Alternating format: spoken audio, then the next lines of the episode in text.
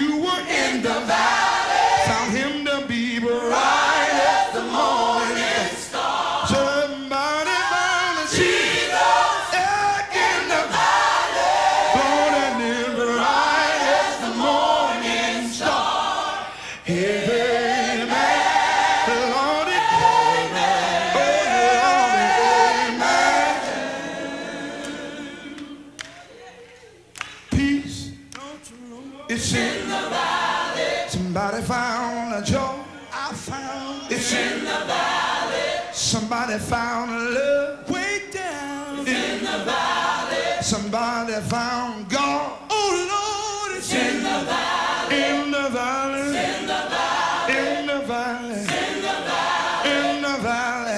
In the valley. You don't have to stay there.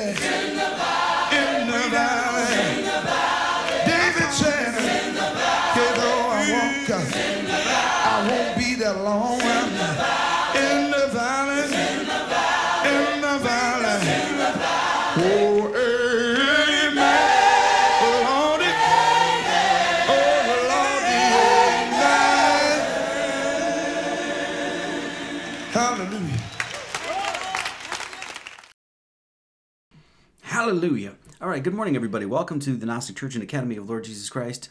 I'm your teacher of the mysteries, preacher of the heart, Brother Marty Leeds. We do service every Sunday at 9 a.m. Central Standard Time, unless our internet takes a big old crap, which it did this morning. So I'm so terribly sorry. We had some issues with um, the air quality, and we have a Wi Fi connection.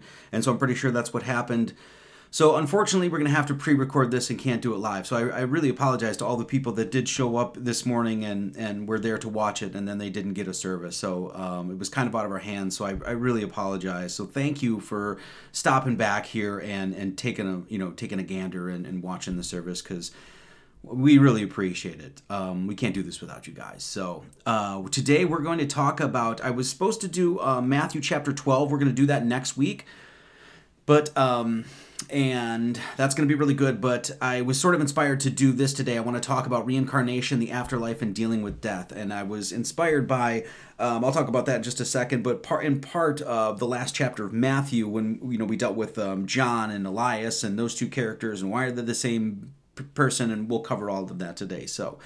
But first, we're going to do a prayer, and this is an Aztec Indian prayer, and it's a really good one. It's called Only for a Short While, and we're, we're really going to sort of deal with this today. So, oh, only for so short a while you have loaned us to each other. Because we take form in your act of drawing us, and we take life in your painting us, and we breathe in your singing us. But only for so short a while have you loaned us to each other because even even a drawing cut in obsidian fades, and the green feathers, the crown feathers of the quetzal bird lose their color, and even the sounds of the waterfall die out in the dry season. So we too, because only for a short while have you loaned us to each other. Amen. I really like the native prayers. There's a lot of them that are really, really good. So, okay, as I said, we're going to do this is episode 70 of the Sunday service Reincarnation, the Afterlife, and Dealing with Death.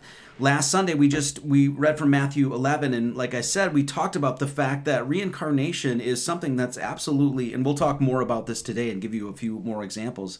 But you know, when we talked about chapter 11, we looked at uh, John and Elias, and we, we saw those two characters, and we're like, why is John Elias and why is Elias John? This doesn't really make any sense. And we talked about the fact that it's like, well, it does if you actually recognize that those are the same, that's the same soul in a different body, which is, which, in other words, you can't you can't really make sense of that story unless you bring to bear reincarnation on it. Now that's something that's sort of poo-pooed by most Christians, and we'll talk about that today. But I, as we'll, I'm going to show a, a, few examples of how, once again, you really can't make sense of the stories of the Bible unless you bring in reincarnation to the story, and then next thing you know, it's just oh, okay, well that makes sense and we'll talk about that today.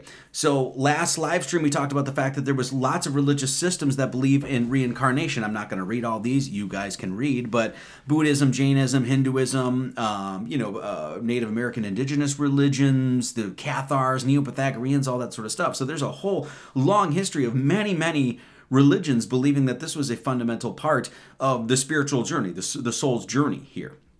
And so, really, what we're going to do today is talk about. Um, death of the uh, what what happens in the afterlife which none of us really even know but we'll we'll speculate on that. That's what we're going to talk about today. We're going to talk about viewing the loss of a loved one from the gnostic perspective at least how we view it at this church and then also reincarnation. So that's what we're going to talk about. A lot of this is going to be excerpt excerpt excerpted? Excerpted? Are going to be excerpts. How about that? I'm an author excerpts from uh, the book that I'm actually about to release, hopefully next month, I want to say, Tenets of the Order. And that's going to go over a bunch of the things that um, this church teaches and preaches and believes and things like that. And so this is going to be excerpts from that chapter.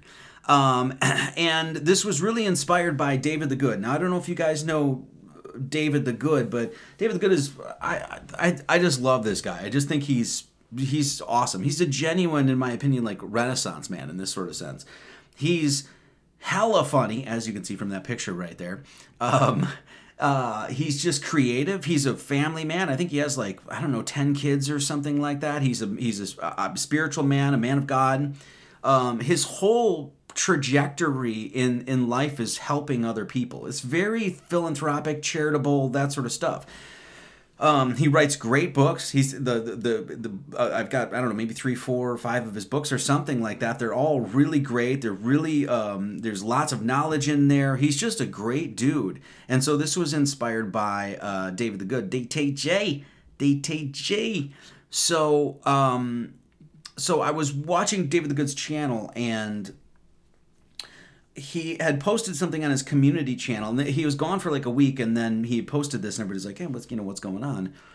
And so this is what he posted and this is what we're going to sort of leapfrog off today. Now I, I will say this i don't really think that david the good would ever come to this channel. Most of the things he would probably want nothing to do with. He probably thinks 98% of what we're doing is satanism or something. That's just what it is and i've, I've come to deal with that in life that i just know that i'm going to be throughout my entire until I die, I will probably be always rejected by a lot of people that I actually respect because of the things we talk about here. And there's nothing I can do about that. It just is what it is.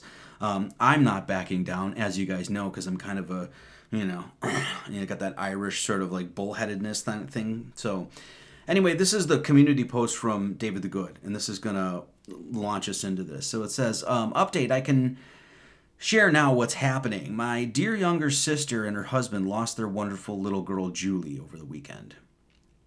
She was such a joy and only 21 months of age. We are all devastated and, are all, and we're all pulling together as a family. Please pray for them. We love her so much and pray we will all meet again on the other side. She passed late in the night and there wasn't any illness or shots or anything like that tied to it. She was just unexpectedly taken from us, and I don't know what the circumstances was. It does not matter for this live stream. Our families are very close. Good. Um, it's a total it's a total terrible shock, but we trust in the Lord's mercy.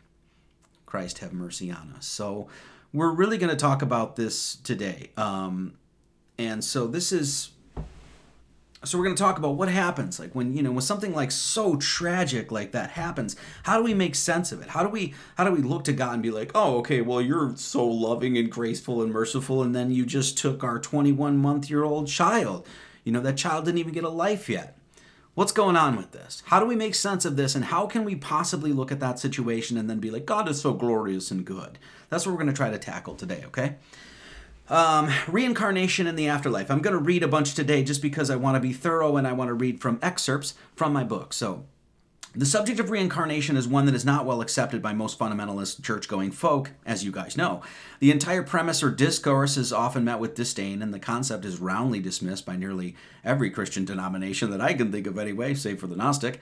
As it is with so much of our Christian world today and the world in general, much of how we interpret and, under, and understand the wisdom of Christ due to the man made doctrines and precepts that have been built around it, has been so utterly and completely watered down, inverted, and stripped of its mystical brilliance that what now remains is but the crumbling and dry rot ridden studs of Christianity's esoteric edifice. And that's what we're going to try to re resurrect. That's what this church is all about to help resurrect that esoteric edifice so we can actually understand the Bible so we can actually understand what these stories mean. And we're going to tackle Paul and Saul today. We're going to tackle John and Elias and, and a few other things. So, thus, to find a subject like reincarnation being scoffed at and shunned in the supposed high intellectual circles of the priest classes is not surprising at all, due to the fact that we look at Christianity in the, the, the in this sense the, the shambles that it's in uh, we we should this should this should be commonplace. Of course, we should expect them to be poo pooing things like Kabbalah,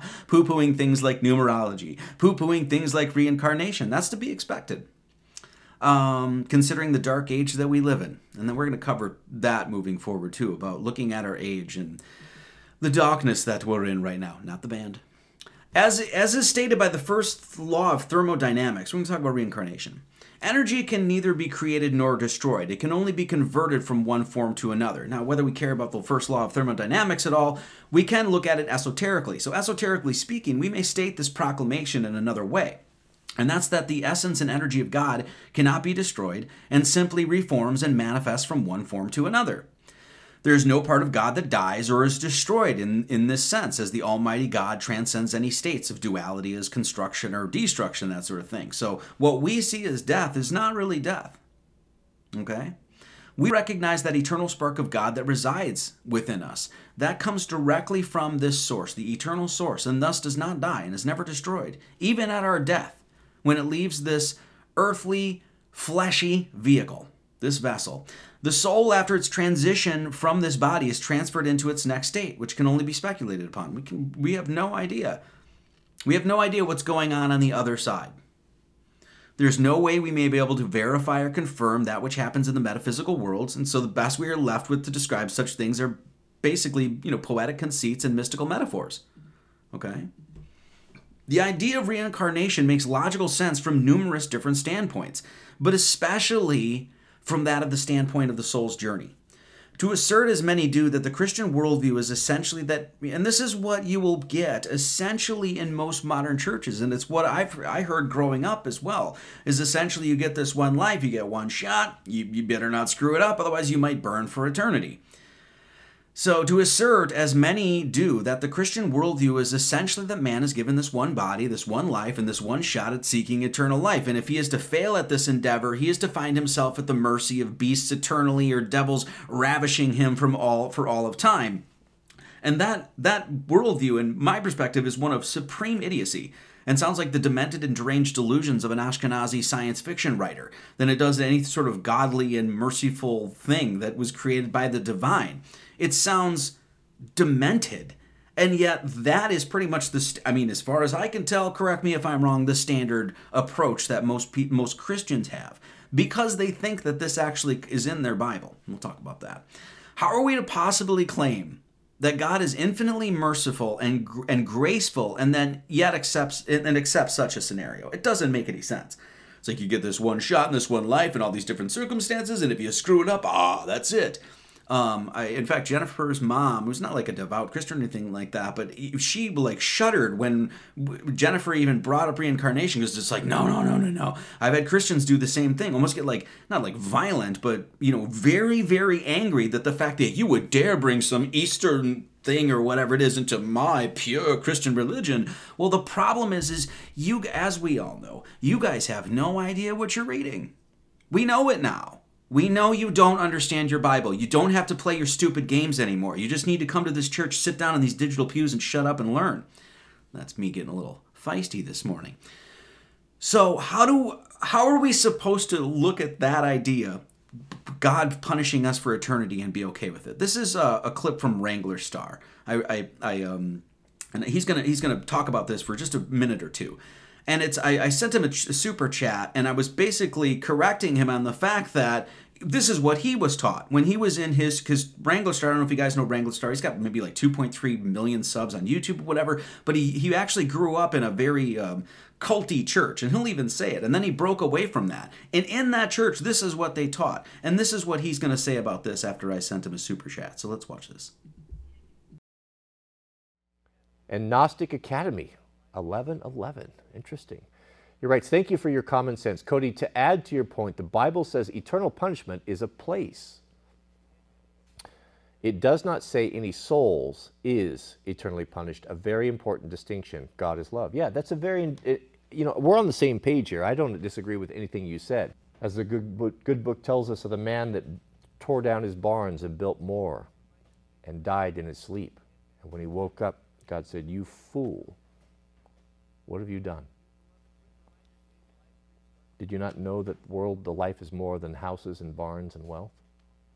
Did you not know that you did not know that this very evening your soul would be required of you and you're not ready, you're not prepared? It's very it's very sobering thought. Very sobering. I, I, I often think that those of us that make it into the kingdom when we're there, when we look back and we look at the knife's edge that we were on, the decisions that we made, and how one decision could have made a difference of us being lost or saved.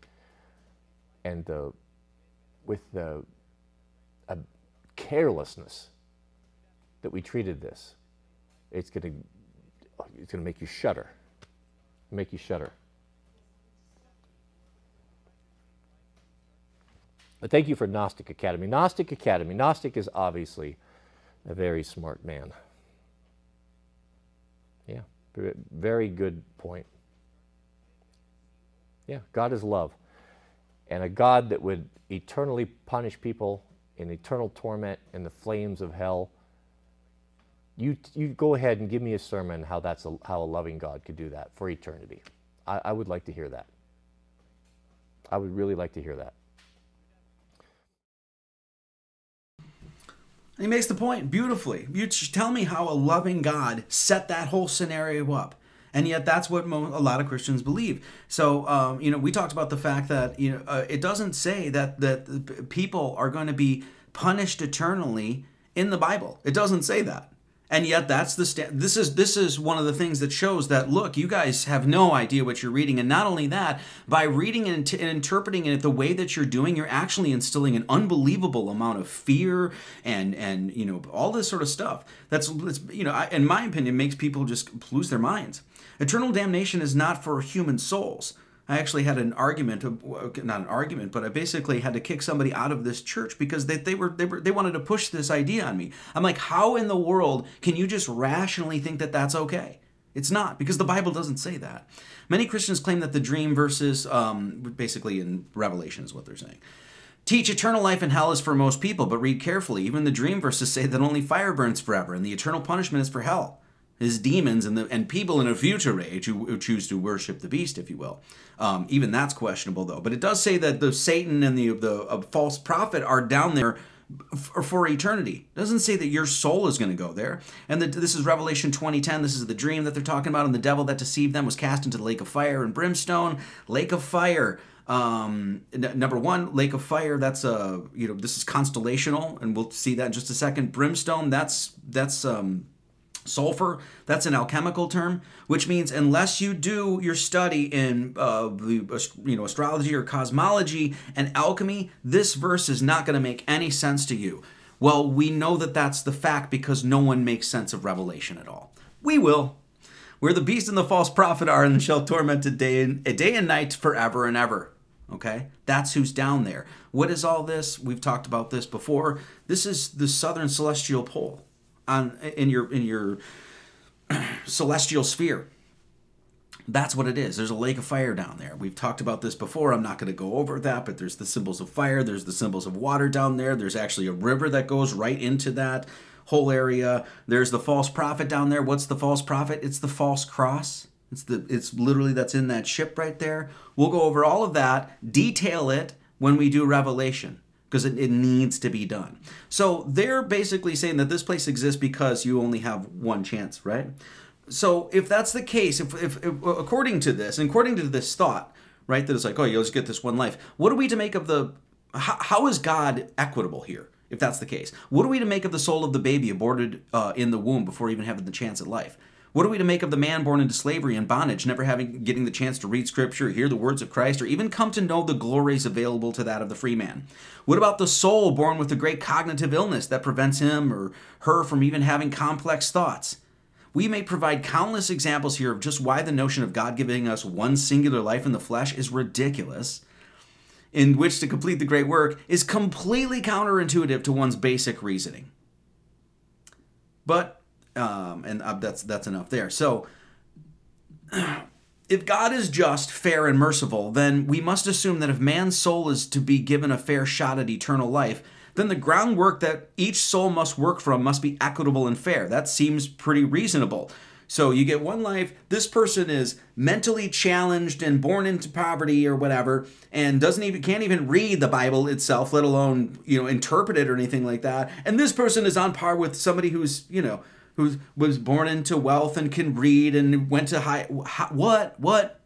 If God is just and fair and merciful, then we must assume that if man's soul is to be given a fair shot at eternal life, then the groundwork that each soul must work from must be equitable and fair. One soul is born into bondage, another into riches, and another only alive for a mere year on this earthly plane before befalling to some tragic accident, as we saw, you know, with this David the, David the Good's um, niece there, whatever um, then how are we supposed to accept that God has been fair giving souls those widely varying circumstances? That, that girl that died at 21 months of age, she's never going to have a family or fall in love or learn to play the piano or you know travel to Europe with her friends. She's never going to you know get drunk and you know whatever build a business whatever it is whatever all of that's gone. God took it from her. How is that fair if this is indeed the case, then God could never be construed to be equitable and fair. And one could easily make the argument that God is indeed malicious and cruel. Well, good thing that's not what's going on. The answer to this conundrum is in reincarnation. Each soul throughout the course of many successive lifetimes is given the very situation in life it needs according to the works of its previous lives in order to finally learn the lesson it need, lessons it needs to learn and seek the repentance that it did not seek in its former time here on earth.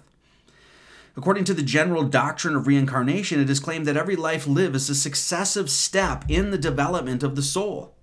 And the soul is continually reconstituted in the biological kingdom until salvation is finally achieved. That's what we teach, that's what I believe, that's what I that's what I see going on here. This is what makes God equitable and fair. This is this girl, this is not her only life. God didn't just give you this little gift of a beautiful child and then take it away from you, and that was the only shot that she got, and then you and your family just have to live with pain the rest of your life because that's ter- I mean to lose a child is one it's got to be one of the hardest most difficult things in the world. And if you can still believe in God after that and understand that God is graceful and merciful and things like that, you're going to be doing pretty well. Well, guess what? Reincarnation says that she's going to be back. Or maybe she's going to get rushed up to heaven. We have no idea. But reincarnation says that her soul's journey was not done.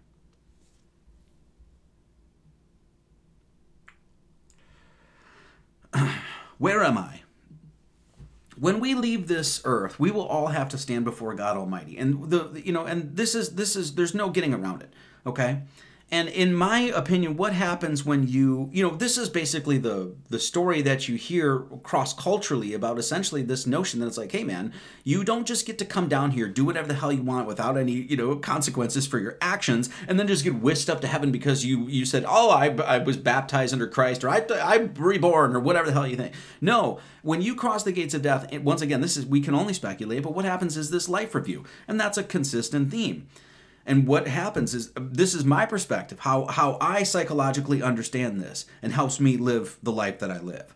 Man relives his life after after we go through this life 70 years, 72 years, 85 years, whatever it is, and you cross the gates of death, what's going to happen is that God's going to be like, "Hey, look at look, you know, in, in this sense, man is going to relive his life and get to see all the positive he has done as well as the negative." And he's going to and this is the this is how I see it completely without any bias. No excuses. You don't get to be like, oh, well, I screwed that person over, but that person was being a dick. And you, no, no, God's just going to show you the fact that you were being a dick. You can't make any excuses. You have to own up to it. And if you didn't own up to it here, then He's going to show it to you there. So, in my perspective, what happens when we cross the gates of death? Uh, understanding this helps, uh, in, in, in my perspective, helps us live a better life. Okay, because that not not out of fear, like oh my God, God's good, God's watching, and therefore I gotta know I gotta do the best thing. It's yeah, there's there's that too. It's like all seeing I've God. God is watching and knowing everything you do, that sort of stuff. But not out of fear, but because because God actually wants you to progress on your journey, and that is a hero's journey. And when you don't, then you're you're not being the hero. You're being the slacker. You're being the degenerate. You're being the, you know, you're being the lost little sheep. And God's like, God, you know, He's not trying to punish you. He's like, no, get back on that course. So after you cross the gates of death, what you see all this. We get to see the pain that we have caused, as well as the beauty we have created. We will see as well the outcomes from all of our actions. In my opinion, is what will happen is that we'll see it from the the shoes of the of other people. Meaning, if you caused a bunch of pain to people, you're going to feel that you're going to see it. You're going to see exactly what you did. And if you made a bunch of people, you know, joyous and, uh, you know, loving, you, know, you were loving and joyous and righteous down here and all that sort of stuff, you're going to see that too. Okay? Basically, what the religious principle what religions are doing. This is what a this is what religion really is. It's a preparation like it basically religions are there to tell you that life is a preparation for death that your entire life is to prepare you to get onto that other side. Plato allegedly said this. The whole uh, the whole life of the philosopher is a preparation for death. Epicurus said, Death, therefore, the most awful of evils, is nothing to us, seeing that when we are, death is not come, and when death is come, we are not. So, um, like is, is nothing to us because when he says this, it's like death, uh, the most awful of all evils, supposed evils, right? It's nothing to us. Why? Well, just as we started this live stream, the, for God, there really is no death. There might be an experience of death here. Well, that's where you experience it. But there, God doesn't make things something and then just let it go, go. That's it. That's it. So, Reincarnation allows for a common sense understanding of phenomenon such as savant syndrome. So when we when we talk about reincarnation just making sense from a logical standpoint, from an equitable and fair standpoint from the view of God. It's like, "Oh, no, that's not your only life. Oh, that ba- that baby that was aborted in the womb, that's not the only life. Oh, the child that died at 21 months, that's not the only life. Oh, the the person that died at 21 years and didn't get the chance to go to college or whatever it is, that's not their only life." Reincarnation allows for a common sense understanding of phenomenon such as the savant syndrome, where child prodigies are born with savant like, savant level abilities in such things as being fluent in languages they have never spoken or having abilities to play musical instruments that have only been attained by masters. I remember Jennifer said when we first met, um, I was I was sleeping and I was talking in my sleep, and she and she wanted to record it. She didn't record it, but she said it sounded like I was speaking extremely fluent Latin. That's what she said. No, I don't know Latin. I, don't, I have no idea. I've never learned Latin in my life or anything like that. So, you know, was I actually speaking? I don't know, but maybe a past life, maybe I was very scholarly in Latin or something like that. And now that's still leftover residue, if you will. When you see somebody that a child prodigy that has like savant like abilities, right? Like check this kid out, right? And no, this is then this is real. This is people said that this is fake. No, this kid is his name is Tsung Tsung, and there's there's other kids that are look stop. I'm gonna stop talking here, but watch. He's like four.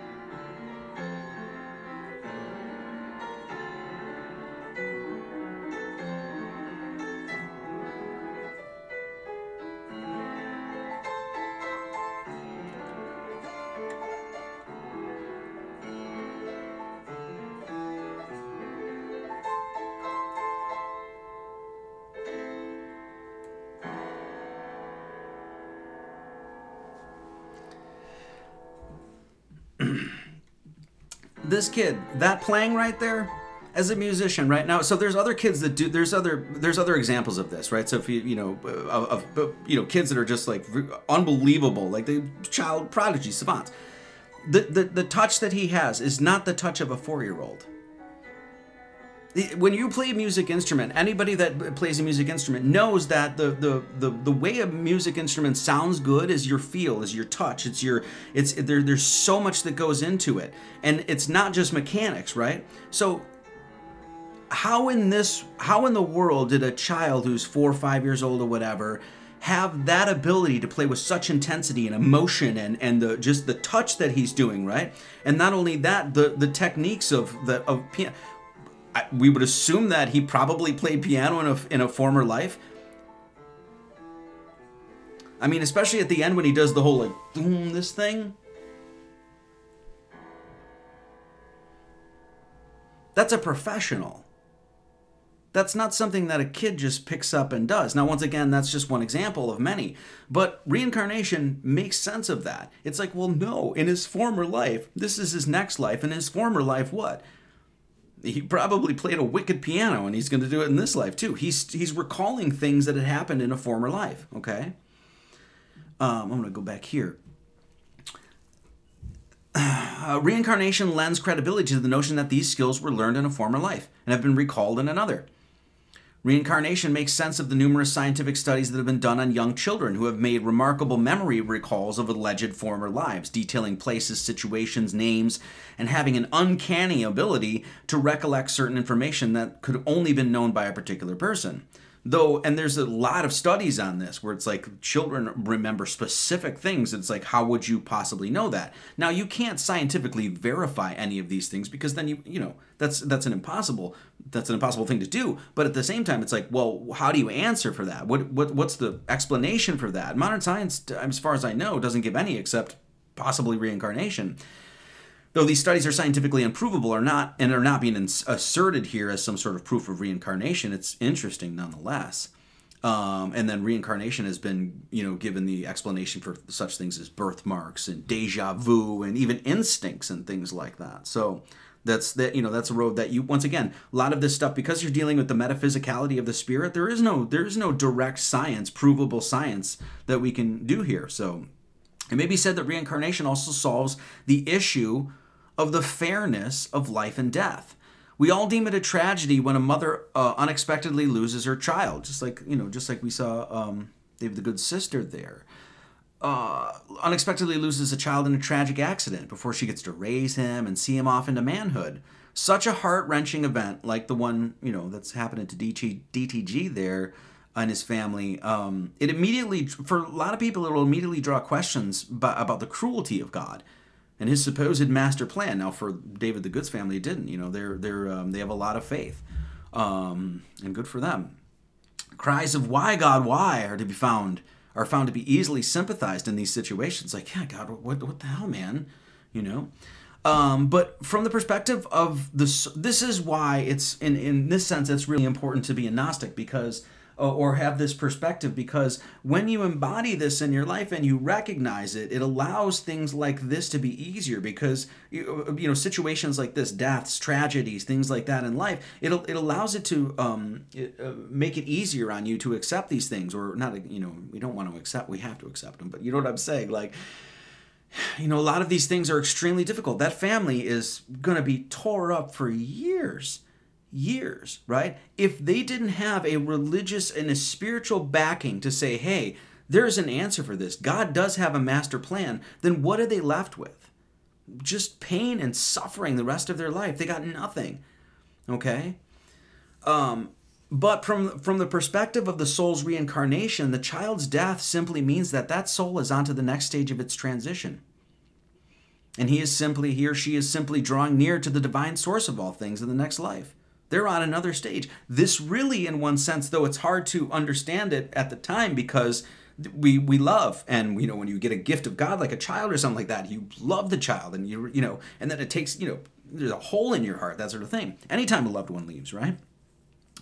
But at the same time, if we step back and recognize and actually understand God's plan, God's master plan, we're like, well, oh no, that's okay. I mean, yes, it's awful, it's terrible, and it rips a hole in all of our hearts, and we're bawling out, and it's tearing, you know, that sort of thing. But what, what about her? What about her?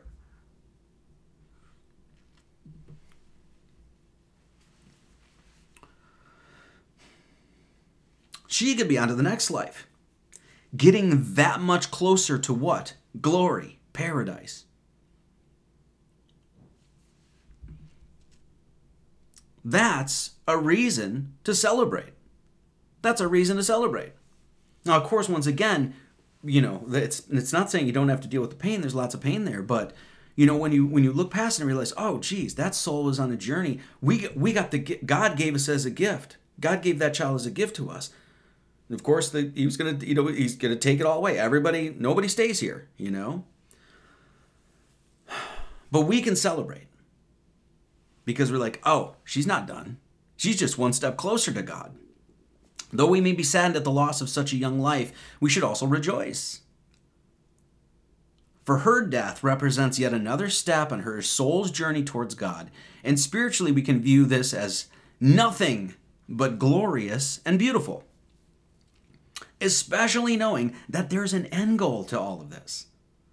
Especially knowing that there is a, in this sense, as we can prove with metaphysics, as we do on this channel, that there is eternal ideas. So therefore, there is each in an eternal place, right? A paradise, heaven.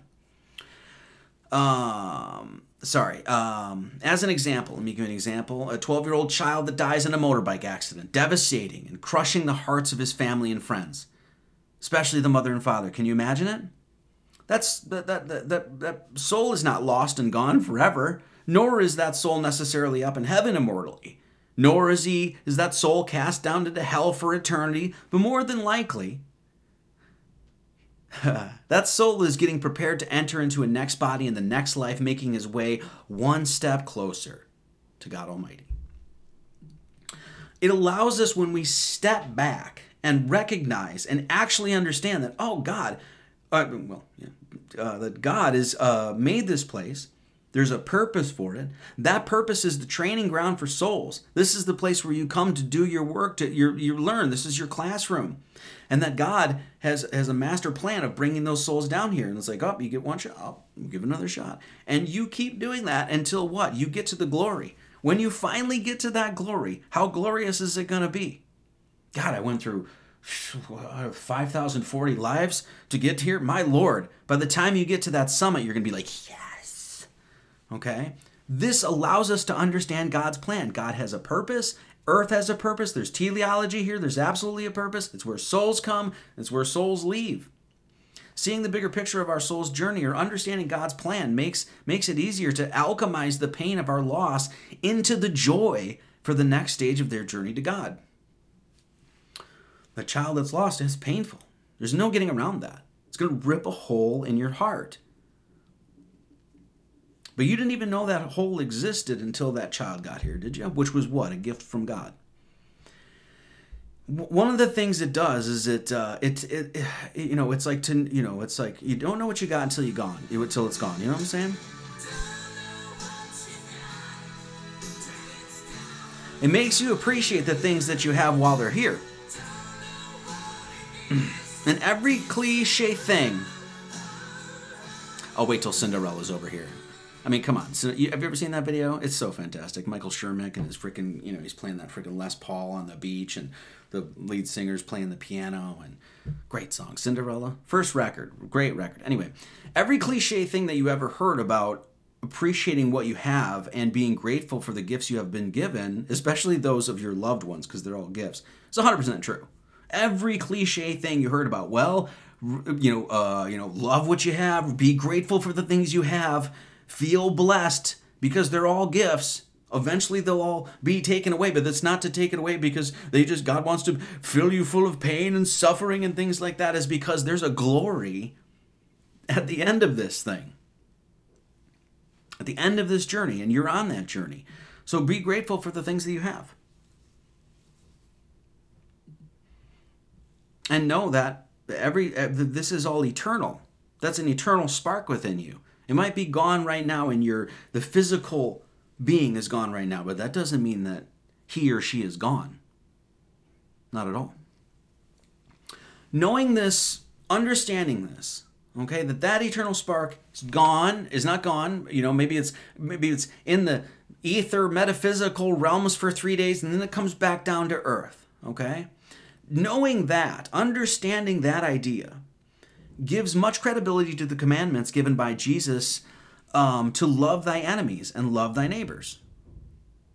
Understanding reincarnation appropriately. Think about this. This would mean that the soul of a deceased family member did you lose a child? Did you lose a grandma? Did you lose a grandpa? Did you lose your mom and dad? Did you lose your brother? Did you lose some friends? Did, did, did a bunch of them get the jibbities and next thing you know they're gone? Understanding reincarnation appropriately, this would mean that the soul of that deceased person, friend or family member, could be here in the now, in the name and body of someone else. Maybe even someone we have met or a child that has been recently born. And then Jesus says, "Why do you why do you have to love your neighbors and love your even love your enemy?" Because guess what? Maybe that neighbor, maybe that person, maybe that whatever is actually the reincarnated soul of someone you knew. Or, you know, we may even come to find that the soul of a loved one that has passed could very well be in the body of our enemy. And hence we are commanded by Christ that we must love even those sinners who we are obligated to rebuke and upbraid. We must call out evil with love and compassion because we never know just what soul is existing beneath that human exterior of our foe. Knowing that each and every single divine, eternal divine spark within man is a piece of the great creator and belongs to him and ultimately will return to him, then we know with even greater clarity just how we are to act towards our fellow man. So, you know, I, I think about this like, you know, this was a, um, my ex, her, her grandmother, uh, Candy Lawrence, loved her very much. She was basically like a grandmother figure, and she died in 2013 there.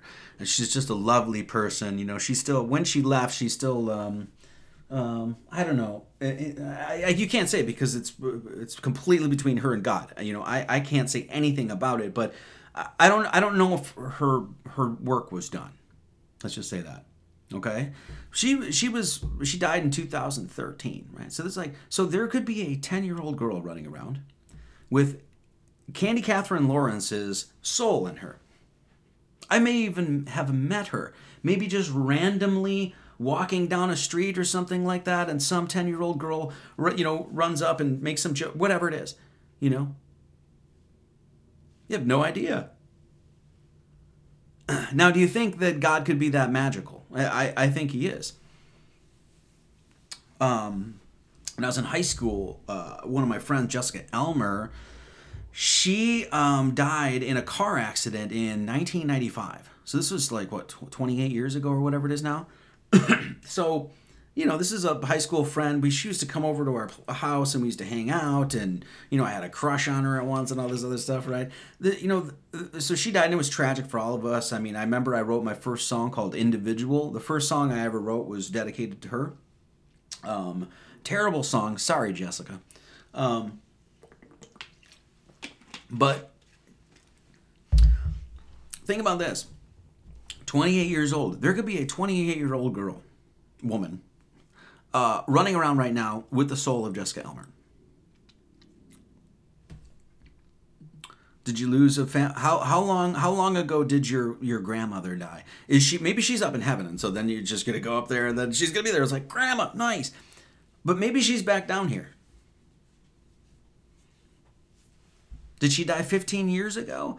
Maybe there's a maybe there's a, a, a maybe there's a kid on your little league team that you're coaching, that 15 year old kid, and guess what that kid is?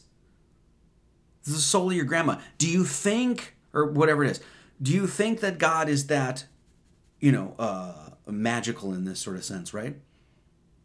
I think so. And this is why you say, be kind, for everyone you meet is fighting a harder battle. I like that quote. Anyway, um, this is why our order follows the credo of make beautiful this world for seven generations. You probably have heard me say this before, that it's something I learned it was like Boy Scouts or some shit, I want to say but it was like an old like native trope that they basically say like hey everything you do you make better for seven generations why for as we know if the lord does not permit us to enter into paradise and receive eternal life after our sojourn sojourn to earth in this life then we shall expect to be back here to finish our journeys in another that's just how it works, according to reincarnation, that sort of thing. Accordingly, we must always treat this place as sacred and seek to secure heaven on earth as much as humanly possible in this existence. This gives us our goal here is that we need to beautify this place, make this place amazing. Why? Because we might be back down here. Or if you don't get back, if you don't come back down here, your loved ones might come back down here. You love them, right? This is why I get so upset about people that talk about you know it's all about it's uh, in, in very very self-centered in one sense very self-centered. I want to escape i want to get out of here it's, it's all about you know getting on to the next you know getting into heaven and my soul and stuff like that. Okay but that's fine that's that is all of our goals. Duh right? Like no one wants to stay down here and have to come back down here for how many lives right? We want to we want to go home in this sense. But if that's all you're concerned about and you're not concerned about with what's going on right here and in the now in your life and making this place better, then what you're, you're just like, oh, I, I don't really care about this. I, I got to ascend, that sort of thing. And it's like, no, no, no, no. God wants you to be here in the now, in the life that you're living, to do the work that you're supposed to do, which is what? To beautify this place, to make this place better, to, to make this place somewhere where God would be like, oh, yes, this is fit for your grace and, ble- you know, my grace and blessings.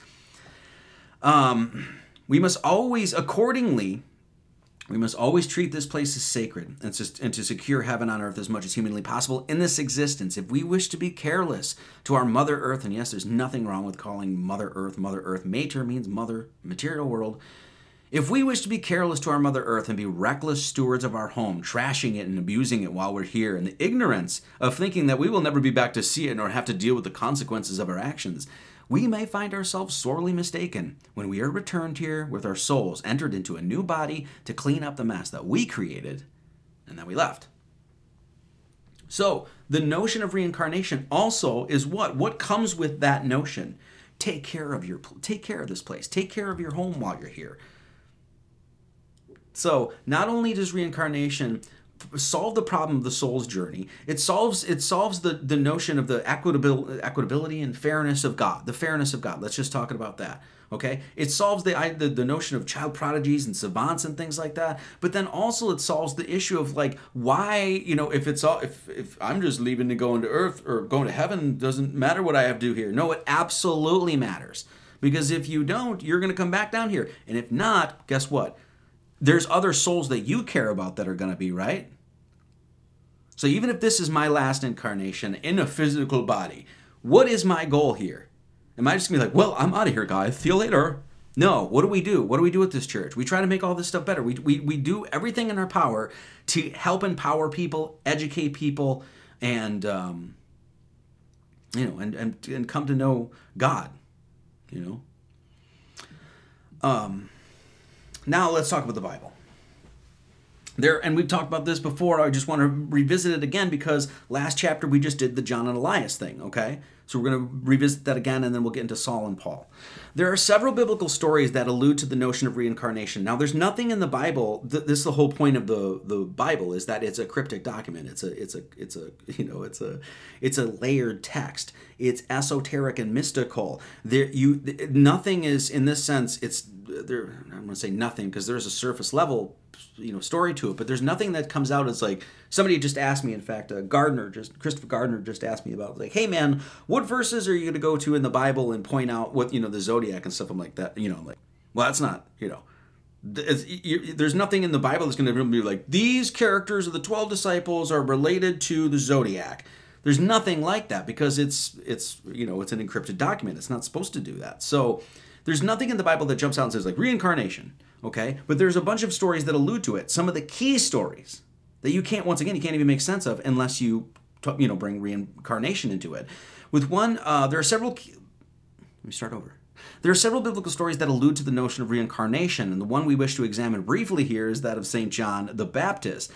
As is mentioned several times throughout the gospel, the character of Elias or Elijah is definitely related to St. John, as we read in Luke 1.17. We just covered this um, in Matthew 11. And he shall go before him in the spirit and power of Elias to turn the hearts of the fathers to the children and the disobedient to the wisdom of the just to make ready a prophet prepared for the Lord. He's talking about John. John is going to go in the power and in the spirit of Elias. Elias or Elijah is the prophet that was expected to come and announce the Savior for the Jews in the Old Testament, with contemporary followers of Judaism to this day keeping a seat at Seder or the Passover meal in withering anticipation for the arrival of their Messiah. The prophets of the Old Testament foretell of a forerunner and a Messiah in Isaiah uh, 4 3 or 43, excuse me. The voice of him that crieth in the wilderness, Prepare ye the way of the Lord, make straight in the desert a highway for our God.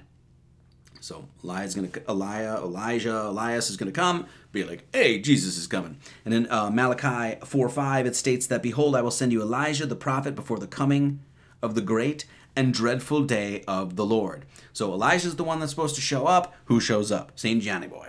So how does reincarnation play into this story? In Matthew chapter 11, which we just read, for all the prophets and the law prophesied until John, and if ye will receive it, this is Elias, which was for to come.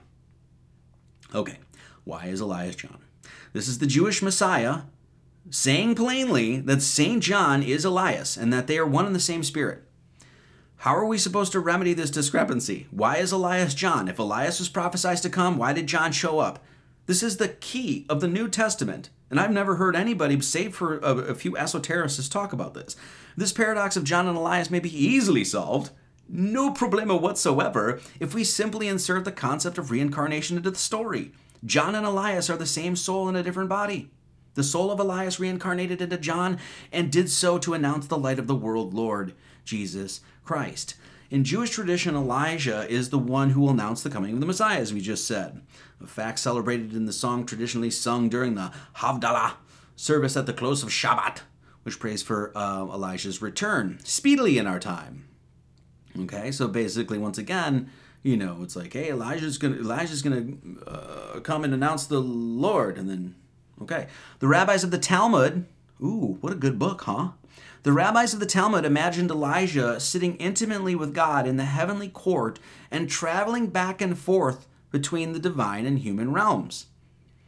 These stories and those that followed depict an Elijah who continues to take interest in the world he left behind, offering assistance to those in need and seeking out the one who will usher in a messianic era. So, once again, so Elijah is this person that's supposed to be coming and, and, and, announcing Christ. John shows up, and then they even say it's in the spirit of Elijah. Okay, so who's in who's in the body of John? Elijah. Okay, well, who's he? I am. It's the it's the it's the soul. Once again, that is the connection between Jesus being, you have to think about this, because the next one is super important too. This is the connection between Jesus representing the Messiah, being the Messiah of the Old Testament. And the only way that that happens is with the prophet coming and being like, He's here. And all of that happens, and it's John and Elias. Now let's talk about Saul a tale of two Sauls. There's, uh, there's a Saul in the Old Testament. So now Paul, Saul becomes Paul. We'll get into that in the New Testament. Paul is considered what the, like the great prophet of Christianity, right? I mean, wrote all those books, the Ephesians and Colossians, all that shit, right? So he is one of the premier figures of Christianity. Elijah, who we just talked about, is one of the premier figures in the Old Testament getting into the New Testament. And as we're going to see, both of them represent what? A reincarnated soul. So there's a tale of two Sauls. There's a Saul in the Old Testament and there's a Saul in the New Testament. Now, there's similarities between these guys. Neither one was born into his eventual role. King Saul was not born a king, and Saul of Tarsus, that's the one in uh, New Testament. There's two, two very prominent Sauls in the Old Testament and New. Uh, he wasn't born an apostle, he became an apostle. Both were Jews, uh, both came from the tribe of Benjamin, one of the 12 tribes of Israel. Both were called by God to become something special. One became the first king of Israel, and the other became one of Jesus' apostles. Both died fighting, one for his earthly kingdom and one for God's kingdom. So there's a lot of similarities just, you know, in, in the Bible between these two. And the reason that they're there is because they want you to make this connection. So, the tale of two Sauls. So, the Old Testament Saul, Jewish king chosen by God and given the opportunity to be Israel's first king. Saul's own insistent disobedience against the Lord, however, dashed any opportunity for an enduring dynasty. New Testament Saul became a murderer, just like his namesake, until the, his Damascus Road conversion and subsequent name change to Paul the Apostle. So, how do we make sense of this? Okay, well, Saul is in the Old Testament. There's two prominent Sauls. Saul in the Old Testament, he's what? Well, didn't, you know, in this sense, didn't finish the work. um, you know, we could say, oh, well, he went up, he went up to heaven. Okay, and but in the story, he doesn't die. By the way, uh, the the the uh, the first. Um, oh no, I'm sorry. That's that's Elijah. I'm getting these screwed up. I'm sorry. Saul Saul. Sorry. So Saul in the Old Testament, basically, um, you know, uh, this sort of thing um, dashed his opportunity for an enduring dynasty. So Saul didn't finish his work. So, and he ended up being, you know, in this sense, old the Old Testament Saul would have totally been antichrist. He wouldn't have accepted Christ. None of them did, by the way, or most of them didn't, right? So they, he would have never accepted Christ. So then what happened? So Saul died, and Saul's soul came into another body. And who was that? Saul. And what did Saul do? What do we hear about the story of Saul who became Paul? Well, he was a murderer. He was persecuting Christians. So in other words, Saul from the old from the old testy, he when he came into the new body in the new testy, ah, he just, you know, he just kept up the family work. You know what I mean? He just kept up. I was like, oh, we we, we persecute and prosecute Christians, and we're going after them and possibly murder them and stuff like that. And that's what Saul ended up doing. He got back into this new body. He's like, well, I've just, you know, it's like old habits die hard, I guess. Then what happens? Then he's converted. He does a 180. That's what that's Paul Saul became Paul and did 180, did he not? Okay. Let me make sure. So then, so now we have Paul being what one of the greatest prophets, you know, apostles of uh, Christianity. What is that? It's reincarnation. Saul, Saul, they're the same people. This is the same Saul. Saul was continuing his work in the from the Old Testament into the New until what? Christ came into his life and is like, ah, you might want to rethink this.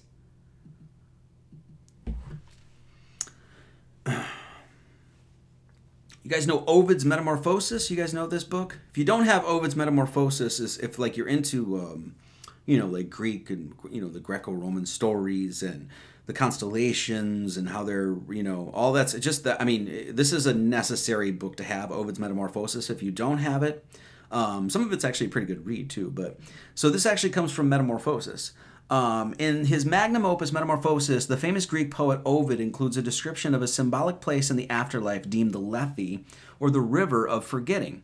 It was here in the afterlife where souls would have their memories wiped clean, most assuredly preparing them for another life in the material form. Why would you why, why would you take a soul and then oh all the memories that you had in the life are just going to wash them clean and then what? That's it. It is stated in Wikipedia that the Lethe uh, flowed through the underworld by the way, which is exactly the River Jordan, which is a part which is part of the story of Elijah. That's too much to go into right now. The Lethe flowed through the underworld where all of those I'm sorry, did I say Jordan? Um is the river. The, the constellation Eridanus is the river that flows all the way south. That is related to Jordan because Jordan literally means to flow south or to go down, and and that river is a huge part, obviously, of many parts of the Bible, but in the story of Elijah. So there's that. The Lethe flowed through the underworld where uh, all those who drank from it experienced complete forgetfulness. Lethe was also the name of the Greek spirit of forgetfulness and oblivion with whom the river was often identified. We also uncover this river within Dante Alighieri's um, Divine Comedy. The Lethe dis- uh, discussed in the second Cantica is located in the earthly paradise atop the mountain of purgatory. An immersion in the Lethe is said to wipe the memories clean of sin. So, what happens? The soul, if it doesn't get into heaven, what happens? Well, there's a, some sort of memory wipe sort of thing that you forget about a lot of the things that happened in the former life you still have the residue of all this uh, you know that of the things you need to take care of you're put into another body now you're put into the right situation where you have to take care of that the Lethe is also mentioned in, in the Inferno. The first part of the comedy is flowing down to hell from purgatory to be frozen in the ice around Satan. Okay? And this is your river Lethe. And it's basically, yeah, this this you'd cross this river and you you would undergo this uh, memory wipe. Why? To get you ready for the next incarnation. Now, mind you, all of this stuff is is constellational. And we're not going to go into that here, but we have before that all of these ideas are actually things that are in our stars. Like I just said, when you have Eridanus in this river that goes flows all the way down south to where the lake of fire is, to where they're saying purgatory is, to where they're saying Satan is. Satan is. Why is it cold? Well, when you go further south away from the circle of the sun, what is it? It's cold, right? So all of these things map up and match directly with our experience. Okay, that's the point. This is the once again another an angel or whatever dipping a soul into the river Lethe. Pretty interesting, cool, cool imagery, very cool imagery. Though it is well acknowledged that we cannot truly know what happens when we cross the gateway of death, a rationally extracted supposition of our journey into the afterlife is that we experience some sort of memory wipe or a generalized erasing of many of our experiences in our last life. Um, and it's interesting that they have a lot of children that seem to be able to do these very particular past life recalls kind of thing because it's like they're still, you know what I mean? They're like, st- you know, they're just off that last life and they're still getting into this new one where they're still trying to figure out and they still have, you know, these things and they don't know, they don't know how to understand that, right? Good explanation anyway. If we do not earn entrance into our t- eternal home in the heavens, then before our next life, we have our previous experiences generally generally erased. Um, from our memories so that in the next incarnation we would be allowed once again fresh eyes to look upon this world and seek out God Almighty. The collected actions and decisions we have made in our former in, incarnations, in this uh, incarnation, have determined the life that we would enter into in this one. Okay? This once again gives us the whole notion of fairness and equitability when it comes to God and his treating of each individual soul. No, God is not malicious and cruel because He took, you know, um, that that that child from them. He gave them that child as well, but you know, he, He's not malicious and cruel. He's like, nope, that that child, it's on his next stage, on her next stage of her journey, which is a beautiful thing. And um, anyway, so when we're put into these different circumstances, this is not to say that we're specifically being punished or rewarded for our circumstances. For any truly astute theologian or philosopher knows that sometimes being born into material wealth or a life of comfort and ease can be a hindrance to the advancement of a spiritual life, as is highlighted by the story of Siddhartha Gautama, who became the Buddha. He was born into this wealth and everything like that, and that ended up cursing him. He was like, I gotta leave this because I wanna figure out what's going on in the world. I wanna understand pain. I wanna understand suffering. What is the purpose of it? Eventually, our soul, after many incarnations, when our dedication is total and genuine, when our hearts become pure and light as a feather, and when we seek to truly know God with all of our being, then and only then, in that life and in that life only, shall, be, shall we be granted the gift of eternal life. And so, and it's just like it's it's a great journey that we're on. And this is why they call it the hero's journey. This is an epic quest. Okay, and an epic quest needs a lot of pitfalls. There's high tides and low tides. You got to climb a mountain, then you got to go back down into the valley. And every single one of those climbs, every single one of those pitches and things like that, in this sense, metaphorically speaking, is a life. Okay, and eventually, when you take that path and you get all the way to the end and you cross the gates of death, which you're going to be, you know, it's like you're going to be joined with all of the other souls that got there as well. And what are they going to be doing? Being like, yes, man, you freaking made it, man. It reminds me of uh, we end up watching like a lot of these like hiking documentaries and things like that And there was this one that's the Pacific Crest Trail, the PCT. It's on the west coast. It goes all the way from Mexico to all the way to Canada, two thousand some miles. And so, and not everybody gets there. There's a lot of people that start, and I think there's only like forty percent or something like that that actually make it to the end of the PCT. What you know, in this sense, perfect metaphor for what a soul's journey. Well, not all of them made it. You know, God's going to put you back on the path though and be like, well, eventually you're going to have to get to the end. So what happens when, you know, in, in this sense, you know, when we, we say like, what happens when we get to heaven? It's like, oh, there's heaven. Oh, there it is. Oh, I just got this last push. I just got it's the last summit push. Oh man, it's been 108 lives and this is my last one. And finally I'm going to get to heaven after all of this stuff, all of the hardships and my feet are sore and everything like that. And guess who's there? Oh, it's just this triumphant thing. It's like all the all the people that had made it are there. There's there's Albert Pike and there's Adolf. He's got the same mustache, right? And then you get there and it's like, boom, yes. There's the soul's journey. And of course, Jesus is there and he's like, get in here. Come on, man. Give me a big hug. so uh, Jesus hugs, right? Look at that. Isn't that, isn't that a great picture? Uh, hilarious. Anyway, so um, you know, th- this is this is this is how I understand things. This is how we teach, and I'm saying that this this notion is unbelievably logical, unbelievably rational, is completely in alignment with the biblical stories. Once you extract the what what we consider the higher levels of wisdom or the actual mysticism from it. Now, what do the churches have done? We started this whole live stream with this. You can't go there. You can't go there. You're not going to march into the Catholic Church and be like, guys, I think John and Elias, there might be some reincarnation going on here. Guys, you know, when it says in uh, that Paul and Saul and the Tarsus and the, all that whole thing, I'm pretty sure that's the same soul. You know, when it says in, Gen- in uh, Genesis, we've talked about this one before too, it says, oh, go forth and replenish the earth. Replenish? It's a creation story. Why are you replenishing something if it's the first time it's happened? That doesn't make any sense. There's all of these things in the Bible that actually help you understand that look, this is what you're this is what's going on.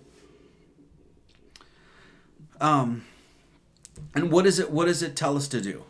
You know, ultimately you know, you you want to you know, you want to give everything in this life. Uh, this comes from Erma Bombeck. When I stand before God at the end of my life, I would hope that I would not have a single bit of talent left and I could say I used everything you gave me. This is, you know, in, in this sense, in order to get to the end of the PCT here, you're to have, it's to take everything in you. That's why a lot of people don't get there. He's like, oh, look at this guy. I was 50 pounds heavier when I started this thing. I didn't, my feet were not calloused. You know, my body is sore etc., etc. It's going to take everything that you got in this life to, to get there. And that's the way it should be. And that's the way it should be. And so ultimately, you know, it's it's it's this. It's live a life, you know, when you were born you cried and the world rejoiced. Live a life so that when you die, the world cries and you rejoice. The world cries because it's like, God, freaking amazing. That dude, that chick, whatever, unbelievable. When he, she was here, I'm not sure what her pronouns are, but when he, she was here, just killed it, did everything in their power, just like David the Good, just like David the Good, did everything in his power to live a righteous, beautiful, hilarious life. I'm going to raise a great family. I'm going to be a man of God. I'm going to do everything to be charitable to people. You know, I'm going to put my best foot forward. I'm going to have a life that is completely dedicated to God. I'm going to have a sense of humor the entire frickin' time. A great sense of humor. It's my opinion. I've said this before, but it's in my opinion that if David the Good doesn't get into heaven, there's nobody that has a shot. Nobody on this earth that has a shot. If this guy doesn't get into heaven, we're all screwed. I'm just saying, we're going to be back. Okay. So, so live your life like David the Good. Give it all. And even in uh, moments of tragedy, realize, just like he said, that there's something greater going on. You know?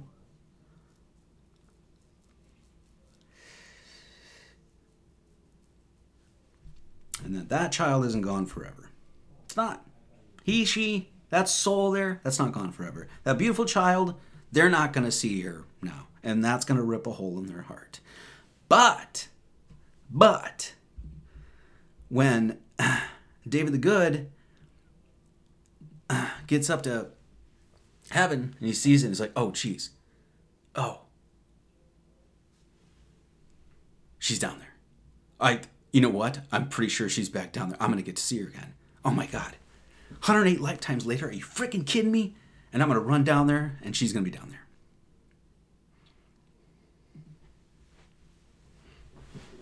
All right. That's going to do it. Guys, you guys are good birds. I love you so much. Thank you for being here today. And uh, if you'd like to support the fine work we do, sorry this wasn't live, uh, you can become a good bird, good bird over at Subscribestar. You can become a Phoenix bird, an Aquila bird, Cygnus bird, or you can become a Time of the Pete Ma bird. Now, I do think animals actually go to heaven because there's no way that we got Time of the Pete, that beautiful cock, and then God just took him from us. No, anyway. anyway, so uh, if you guys would like to send any donations, we really appreciate it. That's how we keep going. Otherwise, this doesn't keep going. And so we put this whole thing in the hands of this congregation, in the hands of the people. If you want to see more, then you can see more. If you don't want to see me anymore, just don't support. It's that simple. Snail mail, uh, any letters, anything like that. Uh, Kevin McNally, N2550 Southview Court, Monroe, Wisconsin, 53566. All right, guys, we're streaming to. No, we're not. This is all a lie. This is a pre-recorded thing, so forget about that. All right, that's gonna do it for me. Let's let's uh, end this thing. Um, we're gonna listen to a song called. Um, I thought this was appropriate. Angels of the Silences. that's by a that's by a band called Counting Crows, and it's a fantastic song, fantastic record. So check it out. All right, that's gonna do it for me, guys. Uh, may you always keep yourselves in the love of God, looking for the mercy of our Lord Jesus Christ, unto eternal life. May His grace be with you all. Amen. All right, I'll see you on Tuesday. I think my mother and my wifey, we're going to actually hike up to a winery, maybe do like 10, 12 miles, something like that. And then we might do a live, we might do Tuesdays with Marty in the middle of a day at a winery. Just for shits and giggles. Maybe we'll try to have a talk with my mom, get her like two glasses in, and then start asking her some questions. We'll see about that. But okay, that's going to do it. Guys, thank you so much for being here. Um, so, once again, so sorry that we didn't have a live stream. And thank you for your time and your patience and uh, paying attention. Okay? All right, that's going to do it. Guys, let's rock out. I will see you Tuesday or Sunday. God bless every single one of you. As always, many blessings and much love to all.